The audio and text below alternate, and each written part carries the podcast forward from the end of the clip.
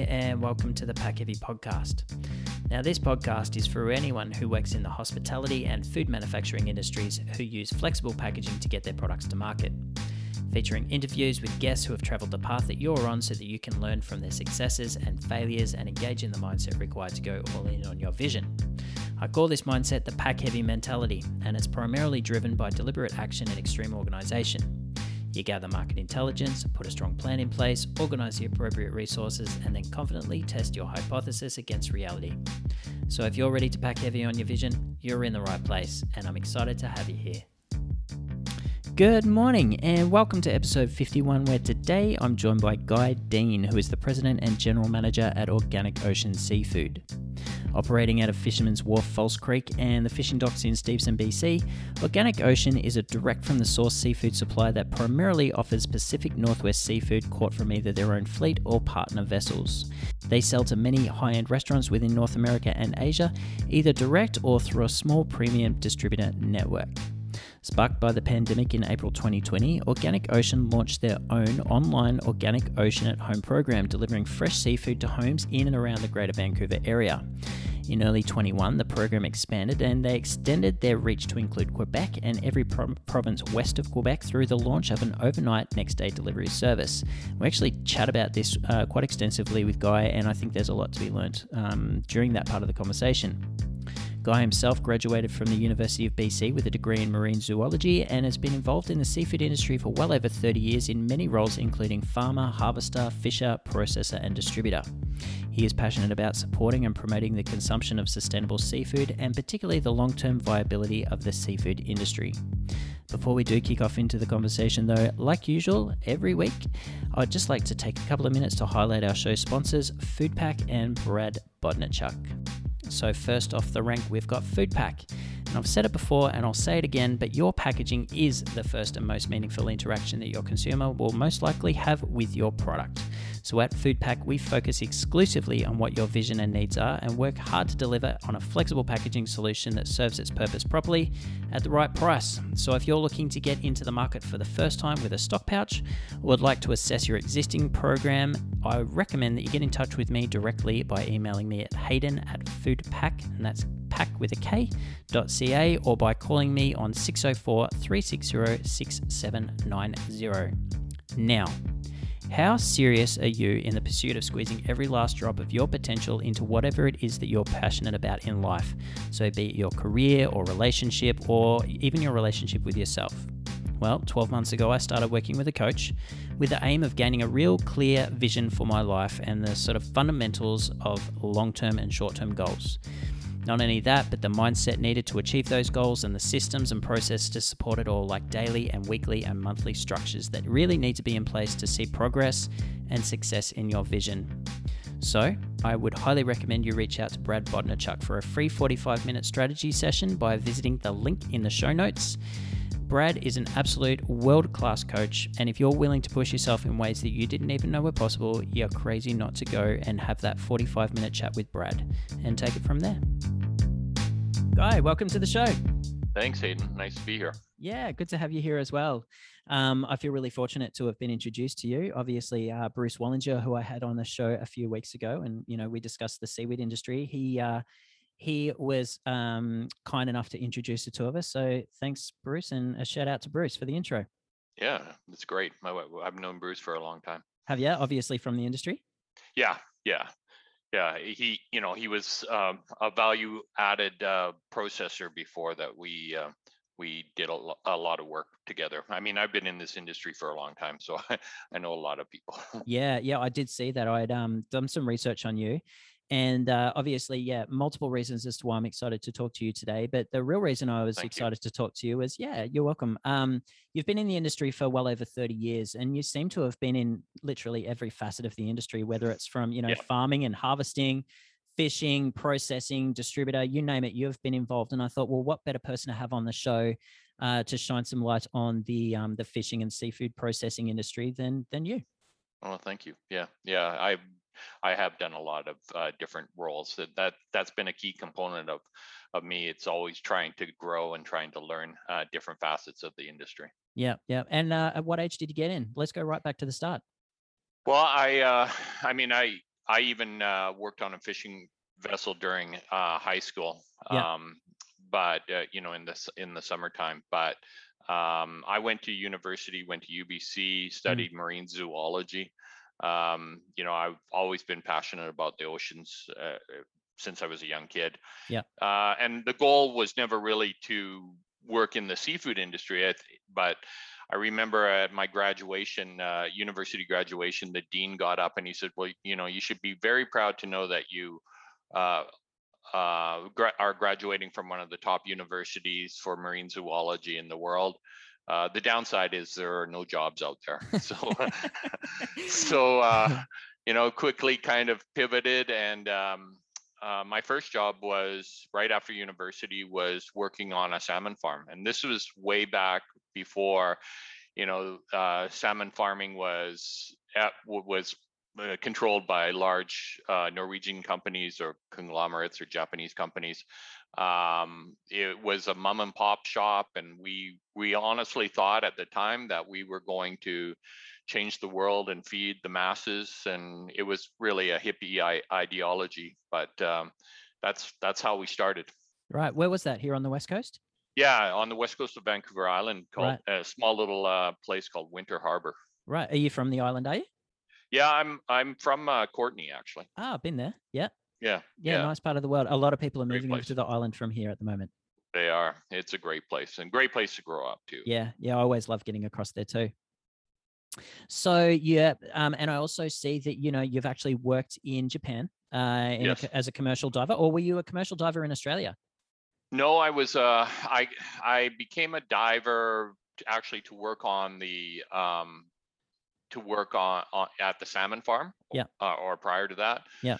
Um but when I then I um I did that for, you know, I was working on the salmon farm for a couple of years and then I um um you know, I was getting antsy and wanted to travel. I was still young. Uh, I got an offer to become to uh, be a uh, English instructor in, in Japan, and I went over there and I realized after my first week that I didn't know how to teach English. So Yep. um, I instantly uh, searched out uh, a dive shop that was there. And the interesting thing about Japan is uh, recreational diving. Um, you know, like PADI or or uh, those certifications uh, requires if you want to dive in Japan, you require uh, permission from the fishermen's co-op that controls that the coastline. And so because of that, you also almost like pro bono, you would uh, offer your services, commercial services to them. So I became a dive instructor and then I got my commercial diving license and um, was also trained by the Japanese Coast Guard to for search and recovery for boats that went down or Oh, people wow. that went missing. Yeah. Um, yeah, and so it was a great opportunity.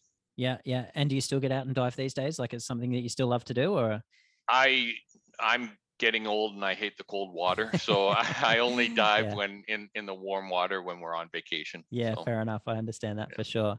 And uh, and you got yourself across to Australia as well. yeah. Um. Again, been traveling all over the world. That's um, especially when I was young. That's been Yeah. a passion. But Yeah. uh, yeah. Um, I've been to Australia a couple times actually. uh, Yeah. Um, you know, hitchhiked all over the country basically. Yeah, oh, that's great. Let's just get back to Japan. So obviously, Yeah. Japan heavily involved in the you know the fishing and the seafood industry, uh, whether it's you know high grade sashimi or uh, or tuna as well. And I've seen there are those huge markets in uh, Tokyo uh, Yeah, where they Tsukiji. yeah they haul in those humongous tunas and they're worth Yeah. thousands and thousands of dollars. Did you get there yourself? Yeah, I've, I've been to so um so when I, I decided it was time, so I lived in Japan for seven years, and I decided it was time to come back to Canada. Mm. Um, I wanted to use my knowledge of Japanese and my love of the seafood industry or the you know um, the ocean, and that eh, that actually became sales. Sales went into seafood sales, so that's Right. how I really got into that side of the business. Okay. Um, so I, I came back and I, I searched out for uh, companies that um, you know we're selling to Japan, selling seafood to Japan. And back then there were a lot of companies that were selling seafood to Japan, whether it's herring roe or sam, uh, sockeye salmon or uh, black cod, um, just to name a few. Um, and so yeah, anyway, when I came back, was working for one of those uh, companies and ended up, um, you know, and then because of that, you would travel to Japan pretty consistently, at least once a year, if not a couple times a year. Right. And most of your customers were around that area, the Tsukiji market, that were um, that you would do business with. Mm, yeah, I can imagine it would have been an incredible atmosphere, you know, being in an environment like that. Yeah, no, re- really cool, really, really cool.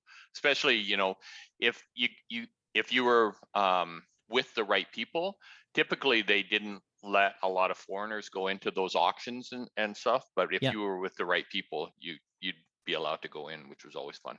I was watching a, dec a documentary a long, long time ago, and it was about that market, and it was about the export of um, of seafood around the world, and Yeah. how it was really, you know, the advent of the um, of the jet and um, and the airliners that Yeah. really opened up the market to the world because they would, be, you know, they were able to fly fresh seafood from those markets in Japan to New York and restaurants straight into New York Right. sort of really changed the sort of the landscape of the economy does. and Yeah. um and commerce in general. It was it's pretty cool.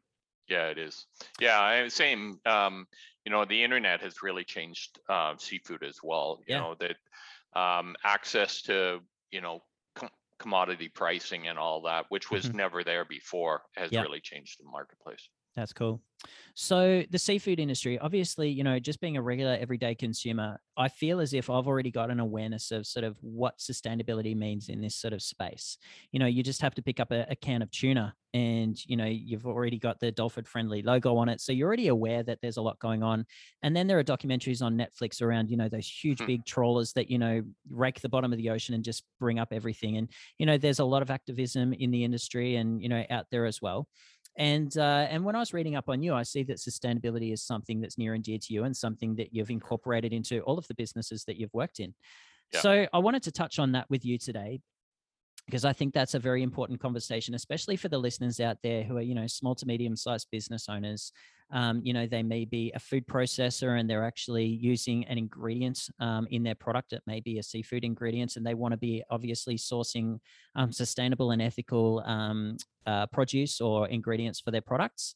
And I think the other great conversation that you and I can have is around how to build sort of those sustainability pillars um, into their business from an early um, from early beginnings, especially um, into the DNA of um, the culture within the organization, because I know that that's been a key part to your success um, in the business world. Um, so let's sort of go right back to the start. I um, obviously you came from Albion, which is a huge organization, and then uh, you said a little over two years ago you started working at Organic Ocean, where you are right now. Correct. And um, and at the time, I saw I actually found an article um, by Seafood Source. It was Cliff White who was interviewing you, and he asked you a really great question. And I think it could be a really good time to ask you the question now, two years later down the road. And he said, Do you think the global seafood sustainability movement, which you've played a major role in advancing, is making enough progress?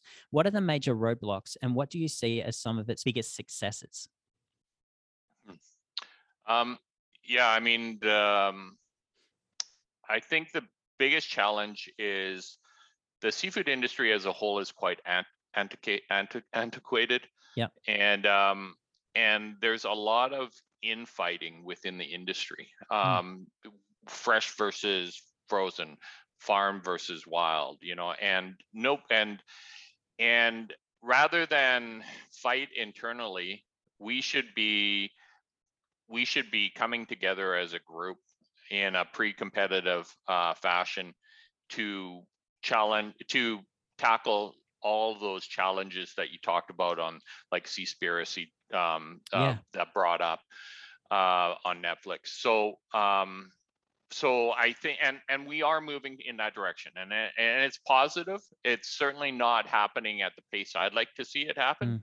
Um, but there are a lot of collaborations now and and various organizations that are coming together and um, you know competitors that are still coming together and working together to uh, tackle some of the challenges that we see in the industry. So from a positive perspective, I think that um, I, I'm really, uh, I really think that that's the right direction, and and uh, we're seeing those changes. But as is, as I said, um, it's not happening as fast as I certainly like to see. You know, some of the things that were brought up, whether it's illegal, unreported, unregulated fishing, uh, that were brought up on those documentaries, Mm. or uh, um, uh, forced labor, uh, or um, overfishing. Um, these are none of these are new to the industry. We've known about them for you know 15, 20 years, Mm. and we've been trying to tackle them for that long. Um, but the only way, as I said, we're going to be able to tackle them is if we come together and work together, even if we're competitors, and um, and find and find solutions to those challenges. Mm. I mean, sustainability in general is a really broad term. So Sure. when we're sort of discussing sustainability through the lens of the seafood industry, there seem to be sort of three components, and they're listed on your website where I pulled them from. Yeah. So there's economic, social, and environmental. Sort of they're the three key um, components. Where do you sort of start, like in the in the conversation around sustainability in the industry?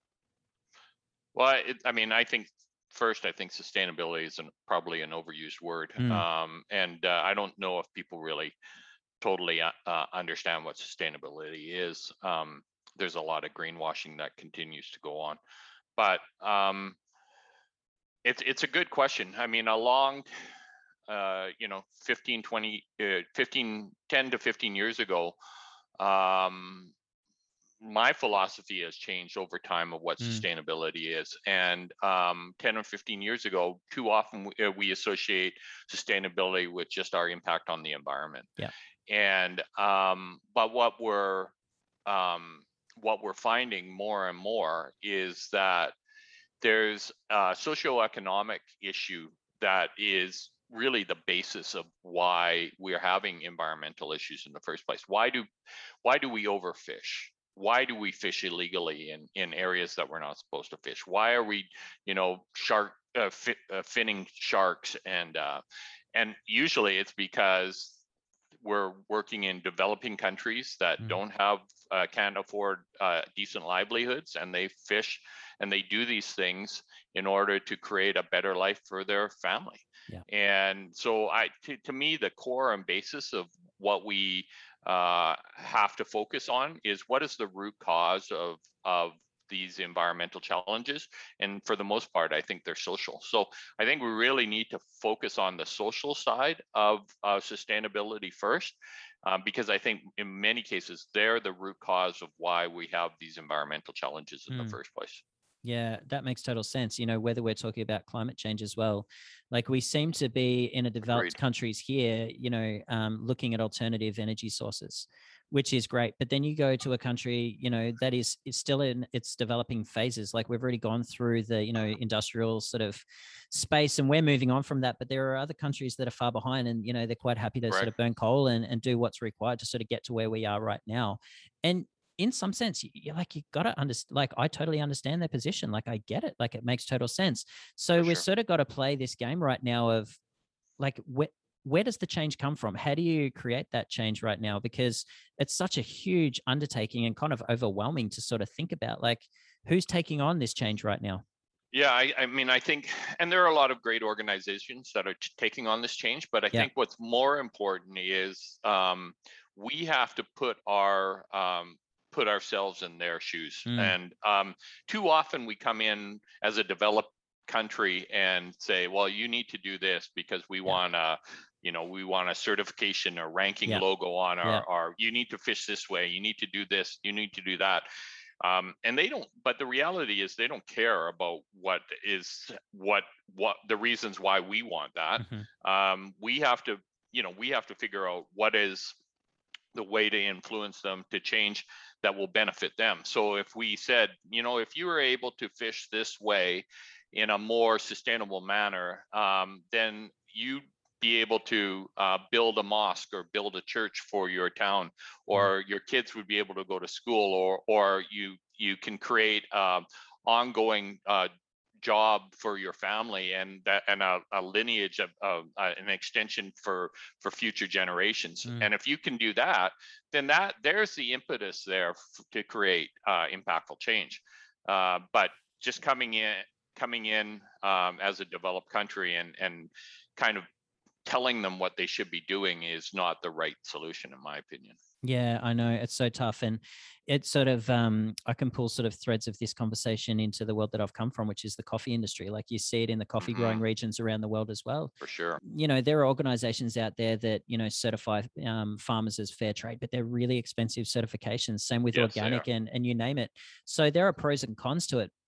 You know, um, and especially the specialty coffee industry as well like you've got commodity or commercial grade coffee and you know the care and attention isn't necessarily taken in the harvesting process whereas with specialty grade coffee you know you're looking for a really really high quality product and a lot of it's handpicked and um and you know they're going through really meticulously picking these coffee cherries when they're at yeah. their most ripest you know and yeah. then they're taking a lot of care and attention through um through the processing um time as well but if you've got somebody that's barely surviving and just needs to get food on their table, they're just going to rip yeah. that crop out as soon as they can and get it to market just so they can get paid.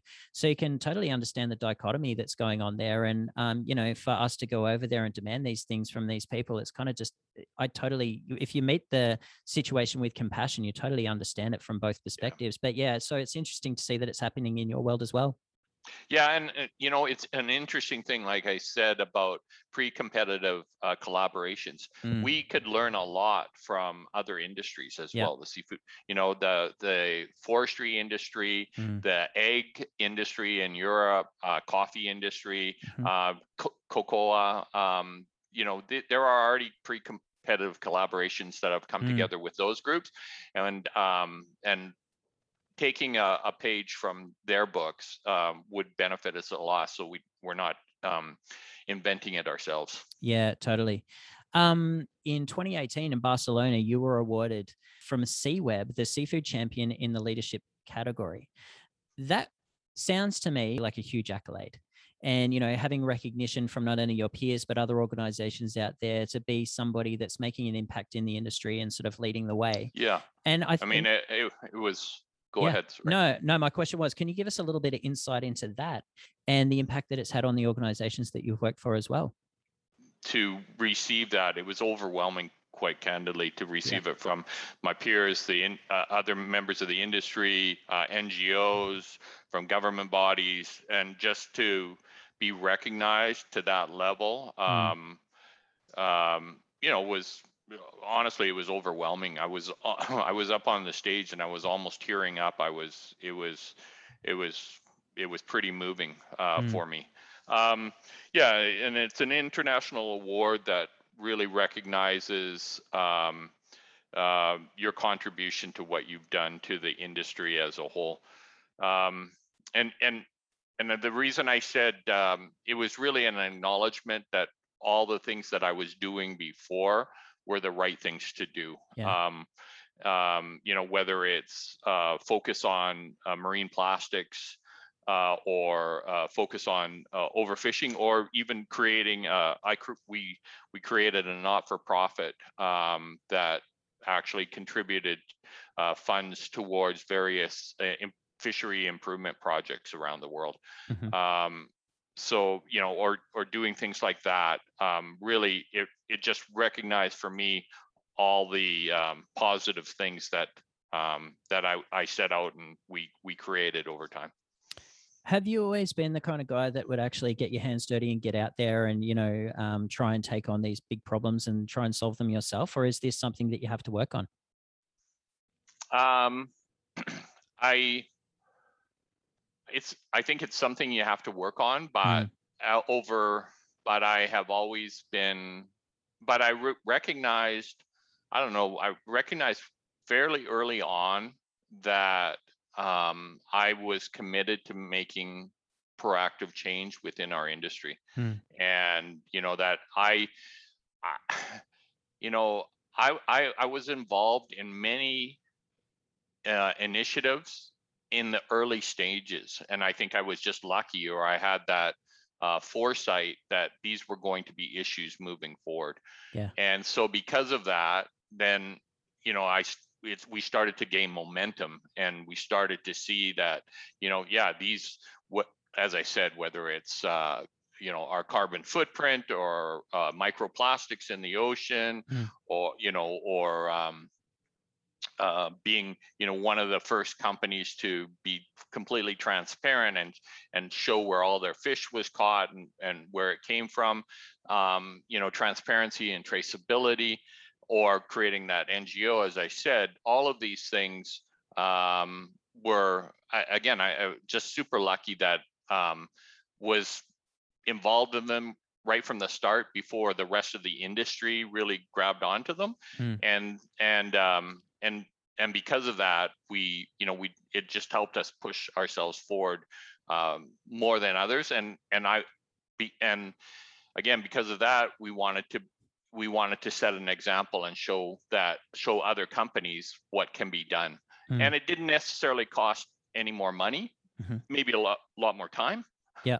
but um it wasn't that we were burdened by extra costs to do it Yeah, yeah, it was something that was critical and something that you knew that needed to happen. yeah and a lead by example that that was the whole goal Yeah, I guess, you know, anything that occurs or that somebody takes on, it never happens in a vacuum. So, you know, did you have somebody that mentored you or somebody that you looked up to in the industry that sort of helped guide you and sort of give you advice and direction and say, you know what, you've got the ability to tackle this, like you can do this. And then, you know, obviously you weren't doing it alone and you would have had a, a team of people around you to help you execute on your ideas. So, I'd love to sort of touch on your on Sure. leadership and what that means to you as well. But let's start with the um the mentor uh, role. Did you have somebody that you look up to? i did um i mean i have there's a, a ton of mentors Yeah. but um but definitely uh, one gentleman that really stands out his name was howard johnson um not not from the hotel or from the motel chain chain um but howard um was really he he was a sounding block but he was also there to um, tell me that i could do what i wanted to do um, you know i would often look look to him for advice and he would turn around and say say to me guy you don't need my advice. You're doing the right thing. Just continue to continue on that path. So he reassured me that we were doing you know what was needed to do and we were on the right path. Yeah. um so yeah I, he- by far he he was a standout for me. Um from a you know from a team perspective i was super lucky to have a uh, board and an executive team at albion that gave me the runway to Mhm. take off and and take the company you know farther down the sustainability road than other companies Yeah. and so um, had it not been for the president and all the other you know the sales managers and all the other people that supported the philosophy um, then i wouldn't have been able to do what what needed to happen Mm, like any good idea or like anything in life, you need to be able to sell it, right? Like selling an idea, selling something is really important. Is that like a skill that you learnt like during your days as a salesman, like out there selling? Is this something that comes naturally to you as well? Or was it just something that you were so passionate about it just naturally rubbed off onto everybody else? And when you were up there doing your presentations and selling this idea to the board at Albion or whoever it was to, you know, get these initiatives underway, tell us a little bit about that like how did you actually go about sort of getting the ball rolling and you know executing on these ideas well i i'm super passionate um, so passion does play a role but i Mm. think you're always selling Mm, i think your- your, Yeah. your, your life is always whether you're selling yourself or you're selling a product or Yeah. you know um, or or an idea um, i think you're always selling so Mhm. uh, w- w- whatever capacity you're you're in Mm. um, you know i sell i don't sell direct to um, to customers right now but i feel like i'm always selling an idea or philosophy to to our employees Yeah. to you know um, and i don't mean that in a cheesy way i just think that that you're trying to influence change and that's selling yeah no you're absolutely right. I um i did my masters in entrepreneurship and innovation kind of like an mba but a little different in that rather than learning how to work within an established organization uh, you're learning how to sort of create the organization or learning how to sort of develop a business idea through you know various methods of testing. It Mm. was awesome but the one thing that the course lacked and there was zero zero input on was sales and it kind of blows me away. Now that i'm in sales i'm like this is kind of everything. Like, unless Yeah. you know how to sell something, you're not even going to get off the ground. And I was really disappointed when I had that realization. And so, you know, to hear that you started your career early on in the sales um, side of the business was kind of exciting to me because I'm like, okay, well, maybe that's where you've been able to see some of your success. Like, you've taken those tools that you learnt and you've been able to sort of carry them through uh, with you um, th- across multiple different positions within these organizations. Yeah, I, I, I think one of the things that sales, being a, a salesperson does is you, it requires you to pick up on the nuances of people Yeah. um, and their their mannerism, um, their actions, some of the things that they do, uh, whether it's they're looking at their watch or the way they their tone of their voice, Mhm. and um, and it, it's kind of like um, playing chess. It's like you know instead of knowing what the next move is, it's trying to figure out what the move is two two moves later. Yeah. Um, and I, I and by so being able to pick up on the nuances of people, uh, their manners, their tone of voice, and, and such, I think is really critical um, for you how you how you can be sex, successful. And I think that's also one of the reasons that I was able to jump on board a lot of those sustainability initiatives at an ear early time before they, you know, the rest of the industry had had, had taken them up because I Mm. recognized early on what were um, what were real critical issues and what were you know issues that just maybe were tire kickers that you could put off Yeah. on the side. Yeah, yeah, it was a bit of fluff. Yeah. Um, is there anyone in um, either sales or negotiation, like any books out there that you've read that you'd recommend to anybody? Um, no, you know, I'm I um I spend a ton of my time on the internet and um and um you know uh, trying to educate myself uh that way um i don't read a lot of business books because i tend to fall asleep as soon as i open them up I, I have that problem too. Yeah. yeah so uh, that's the big challenge i have i like to read when i'm on vacation but Yeah. it's typically not business books Okay, I've got a tip out there for anybody that's interested. So there's a guy called Chris Voss, and he wrote a book called Never Split the Difference. Uh, Chris was a former FBI agent, and he was a negotiator, hardcore negotiator.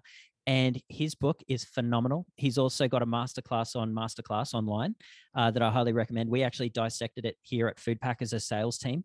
And it's really great. It's not only on the art of negotiation, but on how to read body language and sort of how to influence a conversation. And once again, it's not in a cheesy or tacky way. It's just learning how to sort of be a, a human with and have another human interaction and understand how your body language influences somebody else. And it, it's a really great read. But yeah, Yeah. like I said, if you fall asleep in front of a book, I recommend checking out the masterclass because it's worth its weight in gold. He's he's very very good at what he does. very cool yeah i will Chris look it up for sure Do thank it. you Um, now, let's sort of um, circle the conversation back to um, the food and hospitality and, and um, manufacturing industry, um, sort Sure. of the listeners that are tuning into the podcast today. So, obviously, with you at Organic Ocean right now, um, you're supplying the restaurant industry primarily, um, so B2B. And COVID impacted you greatly, especially when a lot of the uh, restaurants shut down. Sure. Um, yeah, so you are correct. The Organic Ocean, just a little bit of history. Organic Ocean was founded by two fishermen who were essentially unhappy with their lot in life. They uh, started the company about 13 years ago. They um, and they were fishing sustainably, so that was like with hook and line, Mhm. uh, or with pots or crab trap, uh, or uh, uh, prawn traps. Um, and so using sustainable fishing methods, not necessarily nets, et cetera. Um, and and then they were treating their fish better. They were dressing their fish on board the boat. Um, they were bleeding them, dressing them, and yet what they found is when they returned back to the to the packer or the processor, uh, their fish just got lumped in with everybody else's, Yeah. and they got paid the exact same price as everybody else, especially those that weren't necessarily fishing uh, as sustainably or producing as a higher quality product as they were. So it, they decided to go off on their own and started to sell direct to consumers down at the fishing docks uh, in uh, in Vancouver, at, uh, down at False Creek. Um, but very quickly, um, a quite famous uh, chef called uh, Chef Robert Clark, who um, just recently uh, was awarded the O- Order of Canada uh, for his contribution to um, sustainable seafood uh, in within the industry. Mm. Um, he was one of the founders of the Ocean Wise program, um, as well. Anyway, he he found them and started buying their fish for his restaurant. And he told you know two chefs, and they told two chefs, and very quickly they developed a following of uh, t- top chefs and celebrity type chefs across Canada, Mm. and then that expanded to uh, to into the U.S. James Beard chefs in the U.S. and Michelin star chefs in Singapore and Mhm. Hong Kong and other countries. Um, and so that was the core of our business, and um, we, you know, we were doing some business in Asia, and by November of 2019, we were already starting to get a heads up that things were going sideways.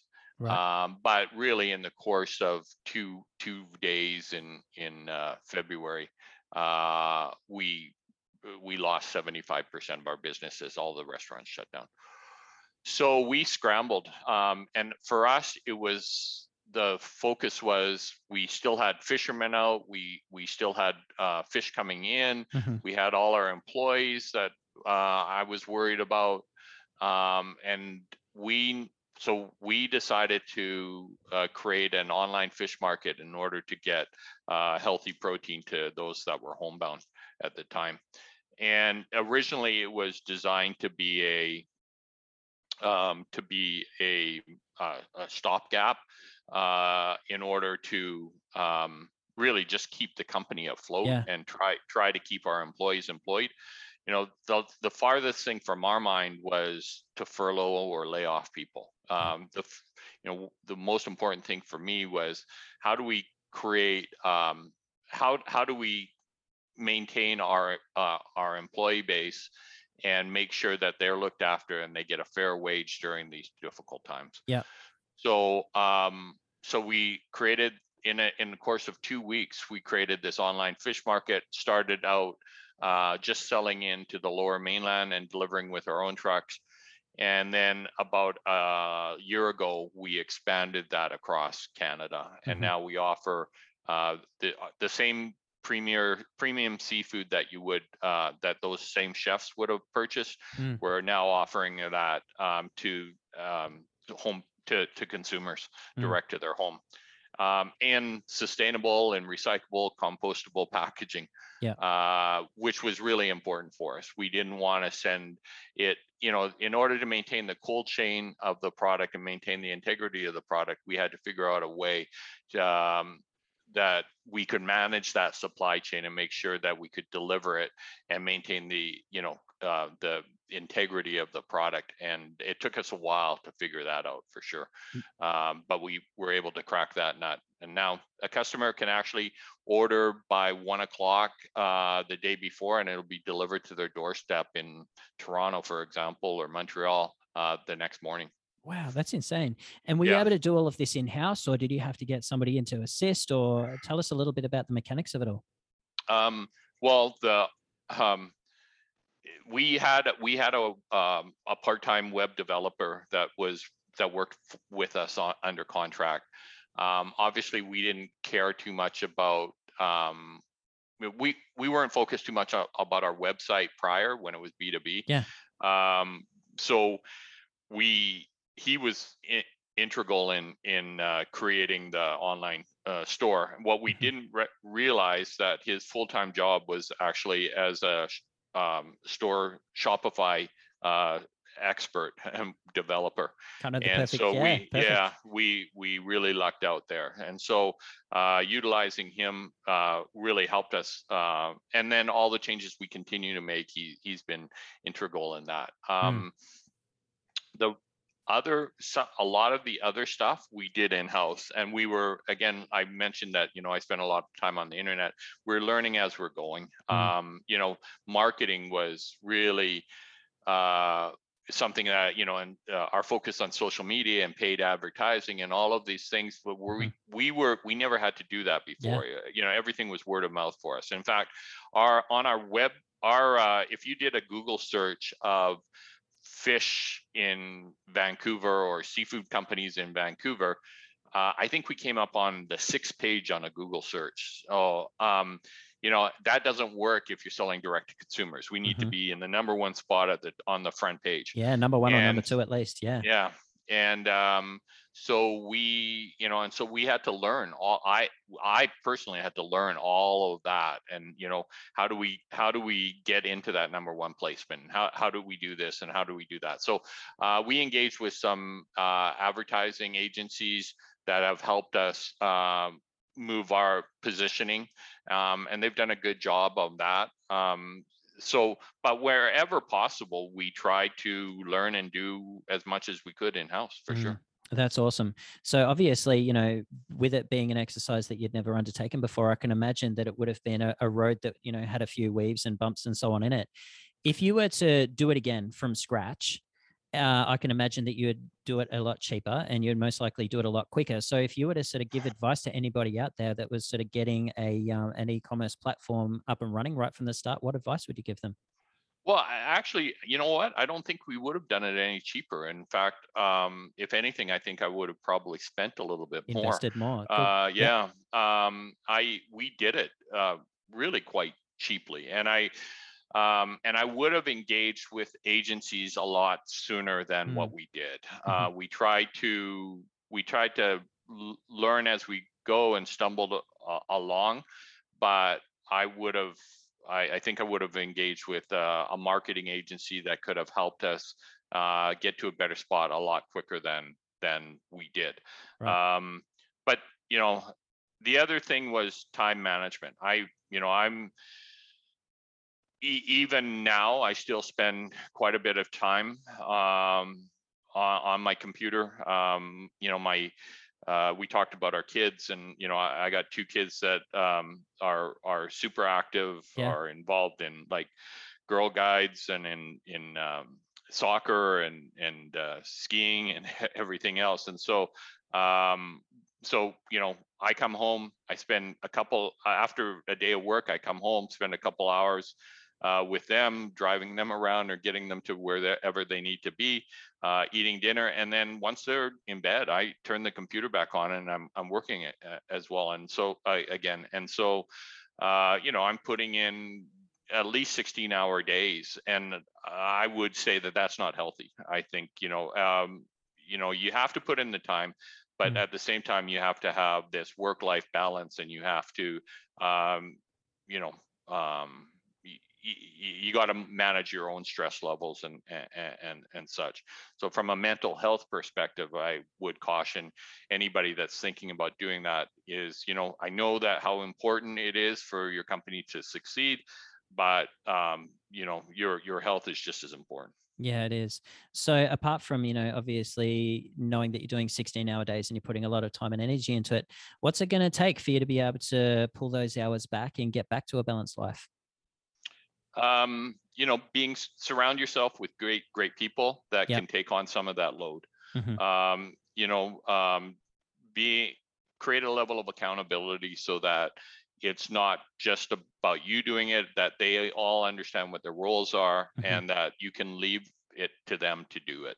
Yeah. Um, you know, I don't want to too often I get involved. I'm not a mic- micromanager by any means, but I do get involved in in everybody's you know jobs at, mm. at some point in time and mm-hmm. sometimes i need to recognize that i need to back off and and uh, let them do what they they're good at doing i hear like it's it's a fine line isn't it it's, it's such a balance of you know having a good understanding of what everybody within the organization is doing and what they're capable of and you know sort of guiding them along the path to get to you know where you're headed and sort of painting yeah. a picture for them and i guess that's the leadership components you know selling that future idea and how to get there and then there's uh, exactly like you said then there's micromanaging and getting in there and being a little bit too disruptive and you know almost diminishing the work that could be done. So how do you sort of manage that? Like do you keep your finger on the pulse and say okay this is what i want you give a time frame and then expect everybody to execute on it and present it back to you or what does that sort of look like? Um, well everybody uh, i think everybody has an expectation of what i require um, So uh, I rarely set timelines because they know that most of the most of my what I want is like was yesterday. Yeah.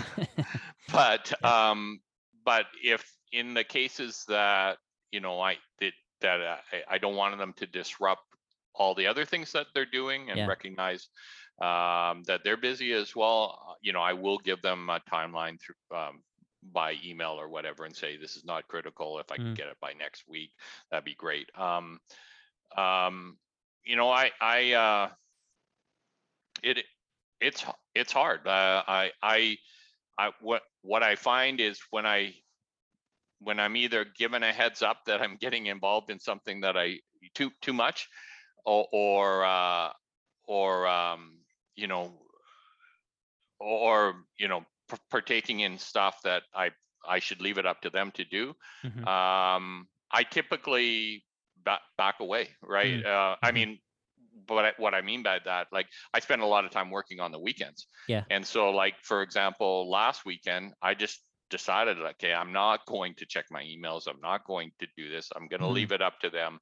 And you know, every and and uh, while you can coach and um, mentor and and try to uh, give um, uh, insight to people real time, you know, it, it's just as effective if you do it a couple days later as well. Yeah. So it can wait, right?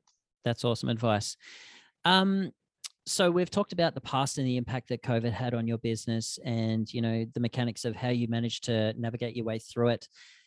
You know, none of us know what the future holds, and sort of that's just true in life in general. But how far out do you try and paint a picture for Organic Ocean? Like, how far into the future are you driving the business, and uh, what goals and what are you trying to achieve over the next period of time?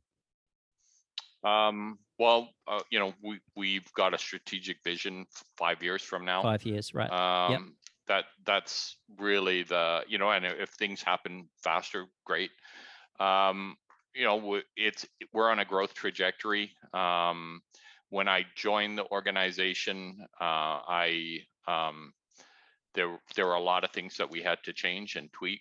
Mhm. Um, and but you know, I feel like we've tackled a lot of those challenges and and hit, hit those hur- hurdles now. So now it's just a, a matter of uh, growing our business, um, both uh, B2B and and D2C. So Mhm. um, you know that that's but for me it's a it the it's a five year growth trajectory. Right. Um, there was one other question that I wanted to ask you. So Sure. at Organic Ocean, you've got the certifications of being a B Corp and a 1% for the Planet member. I'm Sure. familiar with those um, organizations because Salt Spring Coffee was also a B Corp and 1%. Um, and, you know, it's great and it brings a lot of value to your business, but they're also expensive to partake in. Uh, but you know, if you see the value, they also bring a lot of value to your business that you otherwise wouldn't have. So it's, it's a it's a balance. But for a small business owner that's out there or a startup business owner that has aspirations around sustainability and giving back, for example, transparency in their supply chain, just so that they can give their consumer transparency and you know continue that conversation, but they're not quite at a point uh, where they're ready to engage with a B Corp, for example. What would you suggest that they do, and and how do you suggest they go about it? Yeah, I mean, you don't need to be a B Corp to to do any of that stuff. I mean, Mhm. What B Corp does is through your annual audits, it holds you accountable Yeah. for all those statements and uh, actions that you said you're doing. Um, so you know, eh, if you don't need to invest in in in that as long as you're committed to actually doing and, and following through and then um, auditing yourself uh, on an annual basis or you know on a biannual basis on uh, on those actions i think too often we um, we focus on our csr our sustainability uh, commitments because we think it's good for business and it's what the public wants or Yeah. but the reality is you have to do it because you believe in it and it's in your heart Mhm. um, you you can't do it just because you want to influence others. To me that's you know the basis of why uh, there are companies that greenwash right? It's it's really um, you you need to really believe in what you're doing and be and um, and believe in what you're doing and the reasons behind why you do what you do. Mm. and i think that's the core to to that. It's you can't do it just because you think it's going to get you more customers or it's you know or um, you want to get younger employees that uh, Yeah. are are committed to those kind of things you have to do it because you actually believe it yourself because it's a core part of the DNA of the organization. Yeah. Yeah. Now, um, I guess the actual culture of the organization needs to, you know, walk in step with that, if that's the case. So, how do you impart that culture within the organization as well? Um, well, you, I mean, you live it day, every day, Mm. and so you know it's whether it's your assessment of the packaging that you use, or um, you know, or the source of the products you pro- procure. Um, it's actually creating a policy, you Yeah. know, around that, and really writing out and defining what that policy is. Mhm. Um, we we actually at Organic Ocean took it a step further and looked at the um, United Nations uh, FAO s- sustainability goals, and then how we as an organization can help uh, our country and uh, create change uh, within the world by you know what what are the things that we can contribute to on those sustainability goals. So it's just it's, I just use that as an example that I mean we we've even taken it one step further. Yeah, and I saw that on your website as well. And for anybody out there that does want to check out the Organic Ocean website, I've got the link in the show notes. So just scroll down to the bottom and click on there. And yeah, there's a lot of information on your website, which was great. And I found it really easy to read and digest. So yeah, Thanks, definitely thank you for all of that content. Um, you. One more question for you. If we could fast forward a year from now and you could say to me that you'd had your best year ever, what is it exactly that you would have accomplished? um, getting healthy protein into more into the hands of more people. Mhm. Um, you know, I the- reason I'm in this industry is because I believe in this industry. I Mhm. believe that seafood is the healthiest protein on the planet. I think it has the ability to um, solve a lot of the issues that we have. It has the ability to uh, stop uh, to to um, um, contribute against heart disease, obesity, uh, malnutrition. Uh, there, there are so many reasons that we should be focused on. Uh, it, you know, typically has a lower carbon footprint than terrestrial proteins. Um, yeah, and I just I believe in it strongly, and I think that the more that we can showcase seafood or get seafood into the hands of consumers, the better we're going to be uh, as a country.